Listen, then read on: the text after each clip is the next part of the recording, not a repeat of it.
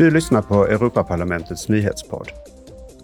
Talman Roberta Metsola och parlamentsledamöterna höll under öppnandet av plenarmötet i Strasbourg en tyst minut till minne av jordbävningsoffren i Turkiet och Syrien. Så här sa hon. Our thoughts Våra tankar är med familjerna till de som omkommit, med de som fortfarande är instängda, med de skadade och med alla räddningsarbetare som jobbar dag och natt för att rädda liv. to save lives. Talmannen sa att Europa står sida vid sida med människorna i Turkiet och Syrien och tillade att EUs civilskyddsmekanism har aktiverats och att hjälp är på väg. Parlamentet antog igår nya normer för koldioxidutsläpp för person och skåpbilar. Kommissionens vice ordförande Frans Timmermans sa så här om överenskommelsen med EU-länderna. We need to skill and reskill our workforce to have vi måste utbilda och vidareutbilda vår arbetskraft så att de kan ha hållbara jobb i framtidens bilindustri.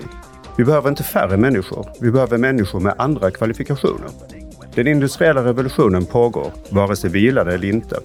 Vi kan välja att leda den, vi kan välja att göra det på ett sätt som är socialt förenligt med våra värderingar. Eller så låter vi andra delar av världen leda den. Och det enda vi kan göra då är att följa efter. all we can do is follow. Den nya lagen banar väg mot nollutsläpp av koldioxid 2035.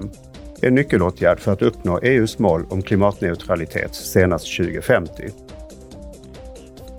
Igår tog parlamentet också upp att det tar så lång tid att godkänna Istanbulkonventionen inom EU. Konventionen handlar om förebyggande och bekämpning av våld mot kvinnor. EU skrev under konventionen för sex år sedan. Idag kommer Europaparlamentet att rösta om en resolution som uppmanar Bulgarien, Lettland, Litauen, Slovakien, Tjeckien och Ungern att godkänna konventionen så fort som möjligt. Dessa sex länder har ännu inte gjort det. Du har lyssnat på Europaparlamentets nyhetspodd.